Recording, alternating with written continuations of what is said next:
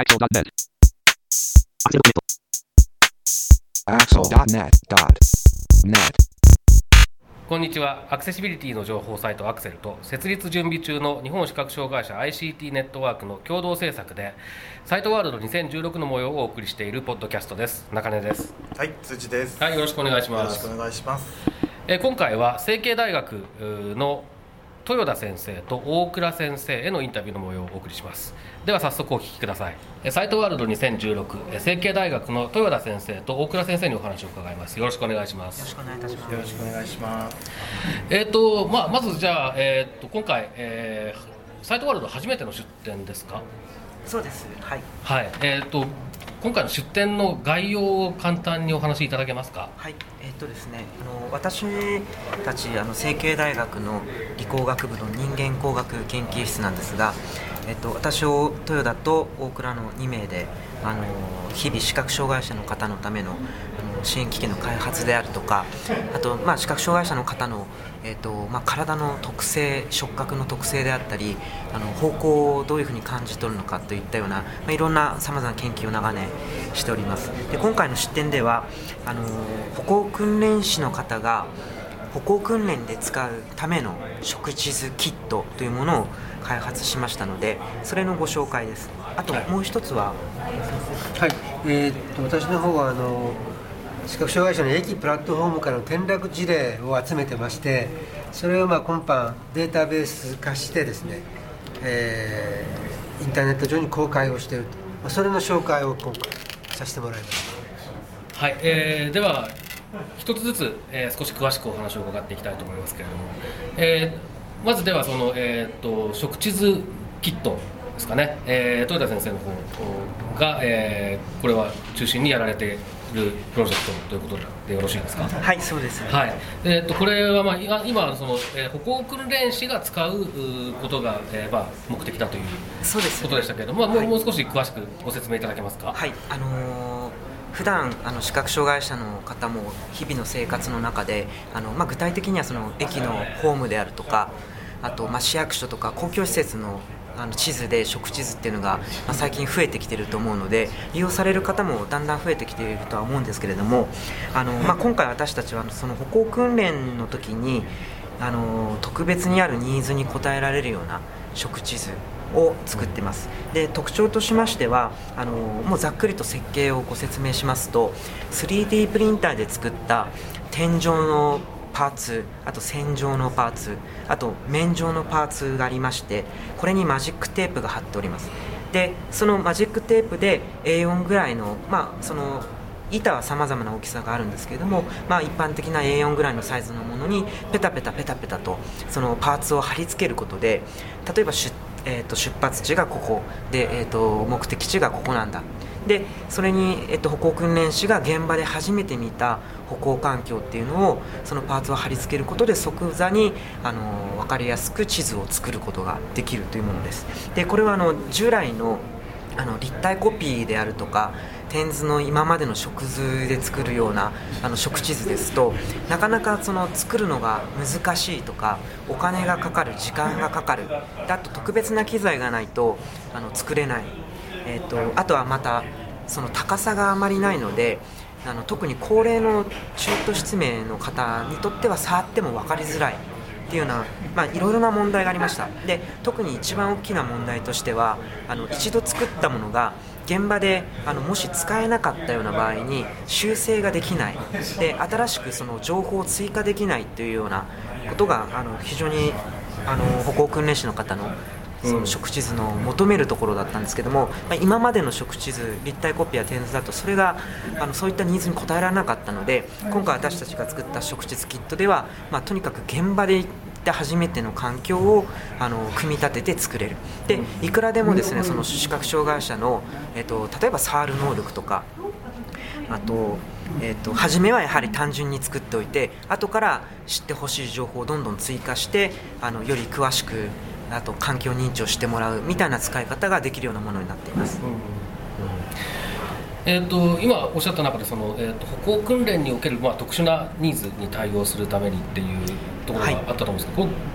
ここ訓練における特殊なニーズっていうのは具体的にはあのはいあのまあ、今説明した通りなんですけれども、あのちょっとたびたび説明するようで申し訳ないんですがあのやはりその1回作ってしまうとあの一人一人の視覚障害者の方っていうのはそれぞれ手がかりにしている情報が全くこう異なるんですね、あのまあ、音であるとか匂いであるとか、まあ、もしくは人によってはその道のそばにある側溝の足裏の感触であるとか、ね。はい。まあ、とにかくいろいろ情報が変わります。はいそれをあの歩行訓練の前に事前に作るっていうことがあの、まあ、実際のところできなかったわけですね、で初めて会う方だったらなおさらそうですが初めて行く環境初めて会う方でそのそれぞれに最適な食地図の設計っていうのは変わってしまうのでそれに現場で対応しないといけない、はいそれが対応できるものっていう意味であの今回作ってます。はい、であとまあその、えー、と現場で、えーまあ、見つ見つけたというか、えー知ったその、えー状況を、まあ、あー追加していくことができるというこはいとがありましたけれども、まあ、その単純にその道順ですとか、えー、とそういった情報っていうのはその先ほど、えーおっしゃった中でいうと線のパーツはい。を使えばいろいろできるのかなと思うんですけれども、はい。他にどういう情報を追加することが想定されてどんなパーツがあー準備されてるんでしょうか？はい、あのー視覚障害者の方の歩行において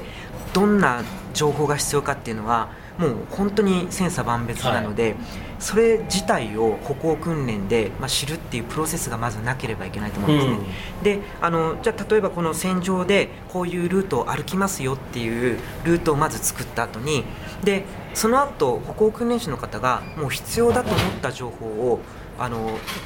手元にこのキットの中にある天井のパーツで、はい。口で説明しながらどんどん加えていく。はあはあ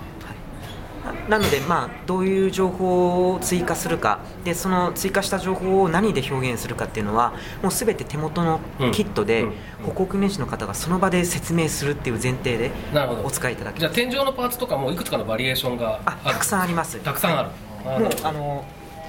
自分あのこちらで設計すればいくらでも形は作れますので、はい。もう本当に無限に作れることは作れますね。なるほど、はい。はい。でその中で、えーとまあ、やはり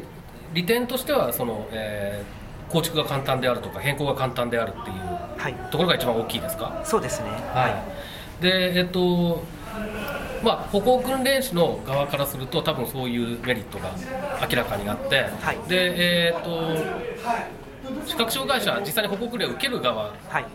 にとってもメリットっていうのはやっぱり大きいですか？こういったあ形のー大きいと思いは。ますね、あのー5人ぐらいの方に、えっと、5人というか5回の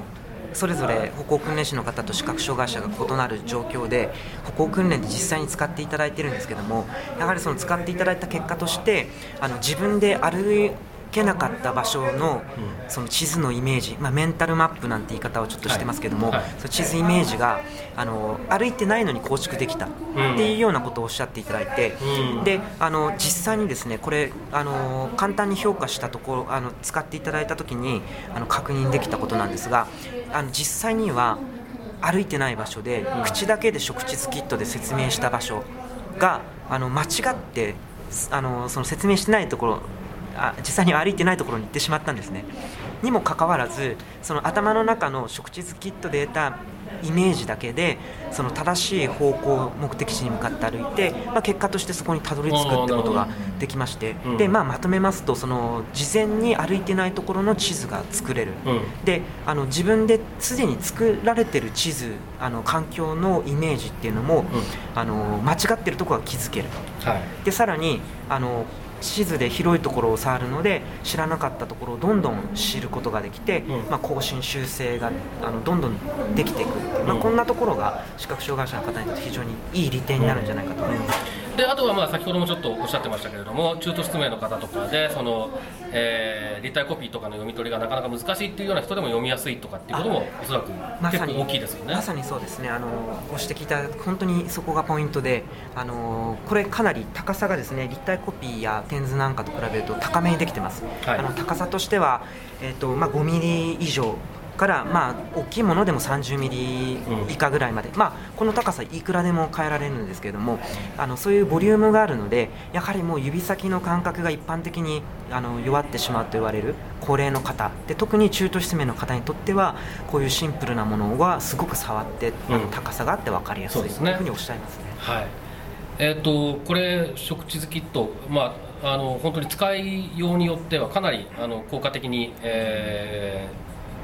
歩行能力歩行能力というよりは、まあ、自分で動こうっていう気持ちをまず起こさせるとかそういうところにすごく影響がありそうな気がしますけれども、ねはい、じゃあこれを実際に、えーと、今後どういうふうに、えー、展開されていきますか？つまり、はい、えー、これを使ってみたいっていう歩行訓練士の方とかが現れた場合は、はい、えー、どう何か手を手に入れる方法とかがあるんでしょうか、はい。あのー、実はそこがですねサイトワールドの中でいろいろたくさんご意見いただきまして、まあ、ぜひ売ってほしいっていうようなご意見、うん、やはりそういうニーズはあると思うんですよね。ありましたね、うん、であの具体的にまだちょっとどこかっていう話はないんですけどもあのこの会期中にサイトワールドの会期中にあのいくつかの企業の方からちょっとお話をいただいたりあの実用化に向けてちょっといろいろ協力しようじゃないかっていう話も出てるのであの、まあ、もしかすれば将来的にそういうものをお手元にお配りできるかもしれませんし、うんはい、あとその、まあ、大学ということで、ええ、その営利目的ではないので、はい、実は初め想定していたことっていうのがその 3D プリンターで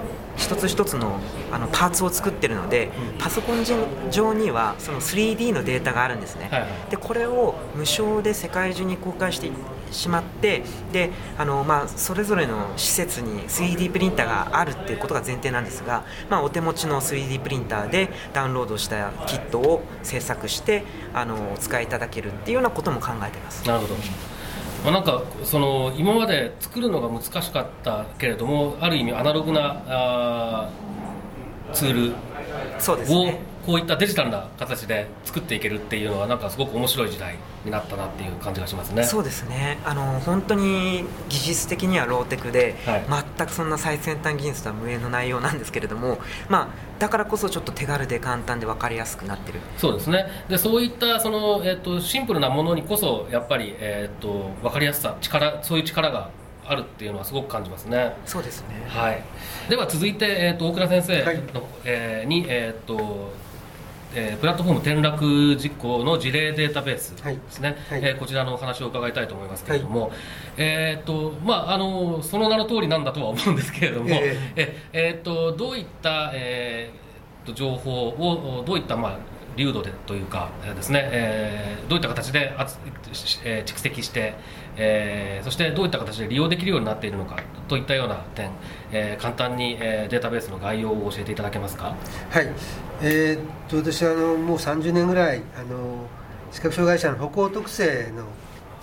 分析研究を続けてきてます。でその過程でまあ、あの視覚障害の方が表歩く時に2つ結構難しいところがあるんだよということを言われましたね一つはあの交差点の横断ですね。道路横断、うん、でまあ、これは青信号の間に渡らなきゃいけないというのがありまして時間規制があるもう一つがプラットフォーム上の移動ですね。でで結構まあプラットフォーム上の移動についてはまあ転落というのも以前から結構ありました、はい、でしばらくちょっとお休みしてたんですが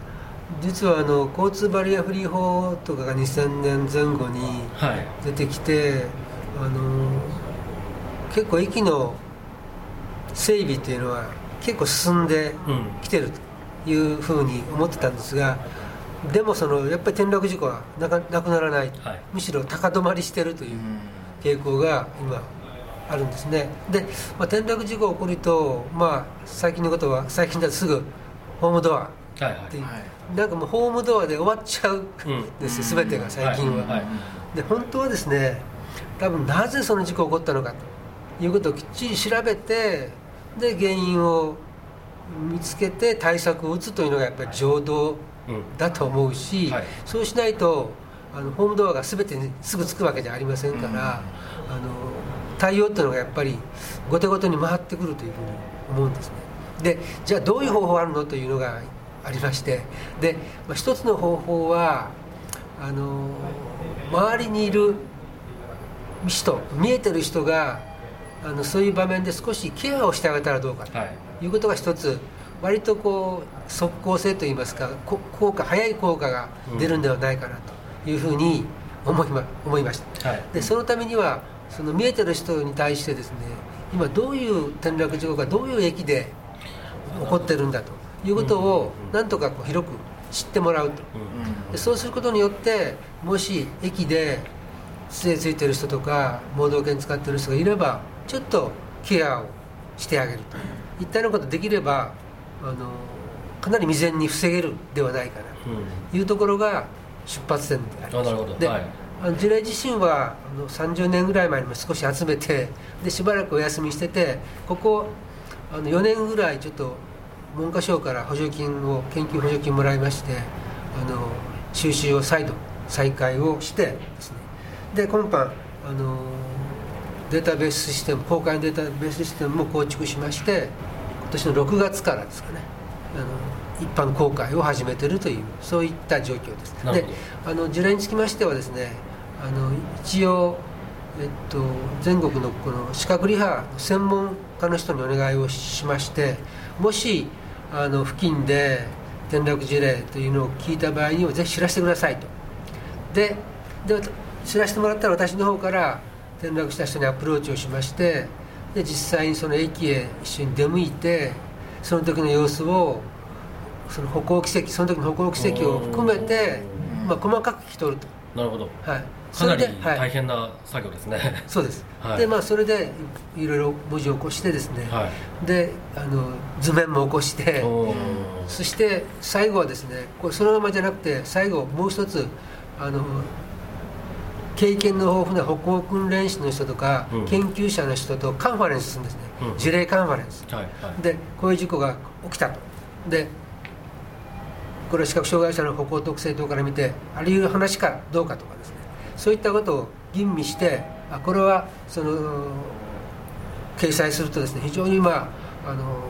教訓が大きいとか、うん、そういうものについて、まあ、吟味して掲載をしているというそういう流れで進めてますそういう形ですとかなりその、えー、絞られた情報というかあのしっかりと情報を作っていかなきゃいけないので、えー、と件数を簡単に増やすっていうことも難しいような気がするんですけど現在現時点ではどれぐらいの事例が、現時点はですね13件でご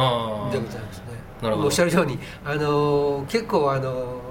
調査から最終的に載せるまでやっぱりちょっと時間かかりますのでそうですね。ただそれぐらいやれば、はい、確かに情報としてかなりあと後から参照する価値が高くなるでしょうから、はい、というか逆に言うとあのひたすら数だけ集めていくと、まあ、どこでどこ何か起こっただけしかわからないと、うん、まあなかなか利用価値はそんなに上が上げられないかなとは思いますので、はい。うん、そうですね、はい、はい、でえっ、ー、とじゃあ、まあ、現時点ではまあ、情報量がそれだけ、えー、そのぐらいだと、まあ、あの例えば、えー、見つけたい情報を探すとかいったことも比較的容易だとは思うんですけれども、はいはいはい、今後そのもっと増やしていく予定なんですよねやはり。はい。あの徐々に増やしていこうと思ってます。はい。すで、はい、にあのもう今一件あの掲載待ちのもなく載せるのがあります、はいでこれは今あのご説明いただいた中ではその、えー、っと周囲の人たち、えーまあしょえー、障害視覚障害者本人というよりも周囲の人たちへの、まあえー、注意喚起とかっていうようなことにつながるような情報提供っていう部分からスタートっていうお話でしたけれども、はいはい、なんか、えーと、聞いていた印象ではやはりその視覚障害当事者にとってもここの駅ではこういうところに注意をしないと、はい、えー、危ないよっていうことの情報につながるのかなという気はしましたので、まあ、ですからそういう意味で言うと両方が利用できるものというようなイメージなんですかね。はいじゃあ、えーとまあ、そうするとやはりその、えーと、データベースの構築にあたって一番苦労するのはその、えーと、精度の高い情報を作っていくっていう部分ですか？はい。あのやっぱり現場行ってきっちりきちんと調べるとい。うところが、はい、まあ、このあのデータベースのミソであり大変なところだはいっていうでまあ、これは本当に個人的な興味本位で、えーまあまあ、そうそういう意味で言うと全部個人的な興味本位なんですけれども 個人的な興味で伺うんですけれども、はい、そのやはり転落の事例というのは、えー、っと施設の構造に起因するものであったりとか、はい、えー、まあ、当事者が単純に本当に不注意だったっっていう場合もおそらくあるだろうし、うん、いろんなケースがあると思うんですけれども、えー、どどういうような分類ができますかそういう、えーと、事故の原因っていうのは？はい、まあ、最終的にはですね歩いてる方向を見失うのがやっぱり最終的な原因になります。でその見失う原因としてですね例えばあの最近ですと途中で親切な乗客の人がいてあのちょっと一緒に階段まで行きましょうと言った場合にですねご本人はその時は一人であの歩く練習も含めてやってたらしいんです。ねだから実はあのお断りしちゃったんですね、でちょっと話し込んだためにちょっと方向がずれたんですね。でその方と別れた後ですねご本人ちょっと方向が見失って分かるんだけど分かってたんだけどもうその人に聞くのはちょっとかっこ悪いですよね。だから一人であの行ってたら落ちちゃったっていうそのありますね、まあ、でも確かにおっしゃる通りでその方向を見失うっていうのが最終的な原因なのはそうなんですよねきっとね、はいはい、それで例えばそれが、えーと、今のようなケースもあるでしょうし、はい、えーと、周りの音の反響で分かんなくなっちゃったりだったりとか、そうですね、柱があの、えーとま、局面だったからそれでなんかちょっと柱に伝わっていったらなんかおかしなことになっちゃったとか、あの柱をあのいわゆるエコー定位で見つけて、反射的に避けて落ちたっていうのもあります。それはですねあのホーム上に走った展示ブロックと柱の間隔が、はい、その駅は、はい、あの間隔がいろんな間隔があったんですね、はい、ああなるほど。広い方からだんだん狭い方に向かってたんですけど、はいはい、まあ、そういう構造だったんですけども、その時はあのしばらくはその展示ブロック使使わないであのホームのエッジに杖を当てて歩いてたんですね、でしばらく OK だったんですけどそれで後ろから次の電車が来ると、はい、ったの。このまま歩いてるとまずいんで展示ブロックに寄ったんです、うん、その寄った時にちょうど柱が結構接近して展示ブロックのそばにあった、うん、でこれをエコー定位で反反響で見つけちゃってハッとしたで方向見失うそういうケースもあります。であの割とそのエコー定位って実はあの一つ環境認知のための一つの大きな武器ですよね、はい、でそれが場合によってはちょっと負の影響を持つという場合もあるということなんですね。いや今聞いてた本当に一言じゃないなっていう感覚がありますから、はい、まあだから本当これあの当事者こそもしかしたら、えー、しっかりと使わな使わせていただかなきゃいけないような情報なのかもしれないですね。うん、はい、はい、辻さん追加の質問とかありますか？そうですね。いやもう本当になんだろう。私も一回あの学生の時にあのやはり方向を見失って落ちたことがあるんですけれども、まさにあのおっしゃる通りだなと思いながら聞かせていただいてて、うん、本当にそうですねなかなかこう情報を集めていくのっていうのは難しいと思うんですけれども一つでも多くの事例をあのみんなで共有できるようになるといいかななんて。やっぱりねあの当事者同士でも、えー、っと落ちちゃったんだよへへへって笑って話せる人友達はそんなに多くない ですよね。だから結構あの僕自身は、えーと、落ちたことはないんですが、ええ、で僕自身の僕の周りでもそんなにいないんですけど、ええ。ーと、知らないだけでいるのかもしれないっていうのはよく思います。はい、はい、だからまあやっぱりそれあの話す共有することによって人のためにもなるでしょうし、うん、それからこうやこうやって共有する場を作ってくださってる、うん、っていう状況においては、まあ、共有しない方が共有しない手はないっていう感じがしますね。はい、はい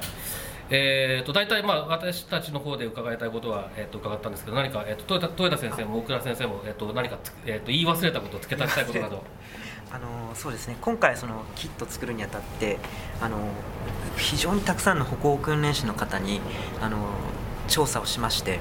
でもう本当に延べ何時間ものインタビューを何十人も重ねた末に実はそのこういったものが欲しいっていうニーズであるとかあるいは実はあのこれキットを開発する前のその社会調査みたいな段階が非常に重要視してまして、あの歩行訓練士の方がなぜ直述を使えなかったのか、まあ、やんやんごとなきこう理由があって使わなかった事情もありますしであったとしてそれをどんなふうに訓練で使うと効果的なのかっていう知見もあの専門職の彼らは持っているんですね。でそういったたくさんのご意見いただいて今回あの皆さんからお認めいただけるようなものをあの少しはできたのかなと思っております。であの先ほどちょっと話さなかったんですけれどもあのルートを示すだけの地図だけではなくてあの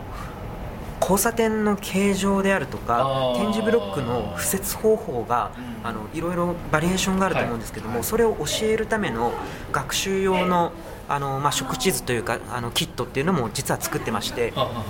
あのこれ歩行訓練もそうですが特に盲学校のお子さんには非常にその環境学習にとってあの大事なのかなと思ってます。で、ね、それに関連してですねあの今盲学校の先生とあのお話もしながら地理学習の時に役立つあの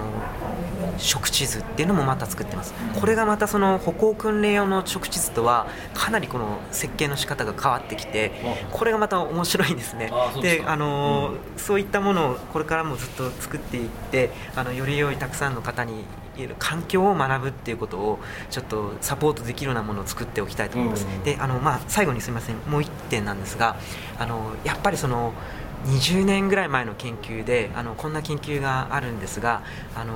自分で通学するお子さんと通学しないお子さんだと自分で通学するお子さんの方が環境を知覚する能力が高いっていう研究があります。でまた別にはですねこれ有名な脳のあの可塑性ですね。脳の可塑性を調べる研究をやった20年前の非常に有名な研究だとロンドンのタクシードライバーの方ってあの3年ぐらい平均3年かけてロンドン市内の道や建物全部覚えて、でどんなお客さんが来てもすぐに最短の道でそこに行けるような、あの環境学習をするんですね。そういった方々だとこう会話が大きくなっていってすごく発達してるっていうような知見がありまして、えっとまあ、要は何が言いたいかというと自分で環境を認知してその使ったも、えっと、学習したものを使って自分で歩くとか移動するってことを繰り返し経験するとお子さんではやはり自分で歩ける能力っていうのがだんだん獲得できるってことになると思うんですね。で、ね、小さい頃からやっぱり、まあ、当たり前のことですけれどもあのそういった学習経験をたくさん通すことであの大人になってからも、あの自分一人で安全安心にいろんなところを自由に歩けるようになるこれあのやはり人間の生きていく上でもう一番 あの満たすあの誰もがやりたいと願うことだと思いますので、あのまあ、そこにもう歩行訓練も絡みますし地理学習っていうところも絡んできて、まあ、あの最終的には、まあ、多くの子お子さんも含めて中等失明の方も含めて、まあ、あらゆる人がですねこういったその一つ一つは小さいんですけどもキットや食地図を使ってあの自分で安心安全に歩けるように支援できればいいかなと思ってます。はいありがとうございます。えっ、ー、と大倉先生の方から何か追加等はございますか？まあ最近あのホームからの転落事例が何例か報告されてるんですが、はい、あのまあその先ほどもちょっと触れました対策としてはすぐにそのホームドアに行っちゃってもうそれでほとんど解決したみたいな形で、うん、あの世の中終わっちゃうんですが、うん、まああのそうじゃなくてやっぱり先ほど原因をやっぱりきっちりするのと、はい、それとあのさっきも言いましたけど、まあ、周りの人のケアってね、はい、あとはまあ今そのホームドアに代表されるような、まあ、環境の整備と。でもう一つは今豊橋さんが言ったの関係するんですがやっぱりご本人がですねあの歩行能力をやっぱりあの獲得してで維持して向上させるということを常に心がけておくということがも重要かなというふうに思いますでそのためにはあの歩行訓練というのがあの結構もう科学的に確立したプログラムがありますから、まあ、そういったものを利用してぜひあの自ら歩行のスキルを獲得してほしいなというふうに思います。はい、えー、ここまで成蹊大学の豊田先生と大倉先生にお話を伺いました。どうもありがとうございました。ありがとうございました。はい、えー、ここまで、えー、成蹊大学の豊田先生大倉先生へのインタビューの模様をお聞きいただきましたけれども辻さんいかがでしたか？はいそうですね。あのー、まあ、歩行訓練の時に使用する食地図の話とあとはホームからの転落事故に関するそのデータベースの話両方ともその私たち視覚障害者の日常生活に大きく関わってくる話なのですごくあの今後が楽しみな研究だなと思ってお話を伺いました。はい、えーと、そうですねで僕はですねこのプラットフォーム転落事故事例データベースっていうのはデータベースっていうからもっと件数がすごいたくさんあるやつから検索できたりするのかなみたいなイメージを持ってたんですけれどもそうではなくて、えーと、一つ一つの情報をすごく丁寧に作って、えー、事例として後ですごく使えるものにする、え、利用価値が高いものにしていくっていうそっちの方が重要なんだなということが分かってでこれはやっぱりその、えーと、インタビューの中でも言いましたけれども視覚障害当事者がやっぱりちゃんと読んで、え、自分も同じようなミスをしないようにする、え、あるいはこういうところでは気をつけるようにする、え、そういうふうな形で自分の、え、命を守る安全を守るために十分活用できる内容なんじゃないのかなというふうに、えー、話を聞いてて思いましたね。はい、はい、であとは、まあ、あの食事キットの方はね本当あのこれもインタビューの中で言いましたけど新しいものを使って古い手法に役立つものを作っていくっていうこの感じがすごく面白くて。あのいいなと思いましたね、これだから古い手法なんだけど古い時代にはそれがそう簡単にはできなかったのが今簡単にできるようになって改めてそれが役に立つっていうことが、えー、分かってきてる、えー、まあ、証明できる、えー、そういう感じがすごくね面白いというか、えもう単純にいいなというふうに思いましたね。はい、その最初はシンプルなものを作っておいてどんどんこうあの必要な情報を足していくっていうこう、まあ、カスタマイズしながらずっとなんかいいものが作っていけるっていうのは素晴らしいですよね。そうですねはい、えー、ということで今回は成蹊大学の豊田先生それから、えー、大倉先生へのインタビューをお送りしましたサイトワールド2016の模様をお送りするポッドキャスト。また次回です。さようなら。このポッドキャストへの皆さんからのご意見ご感想を Twitter、Facebook、サイト上のコメント欄そしてメールで受け付けています。メールアドレスは feedback.axel.net feedback.axel.net です。なお、いただいたコメントなどを、ポッドキャストの中でご紹介する場合があります。それではまた次回。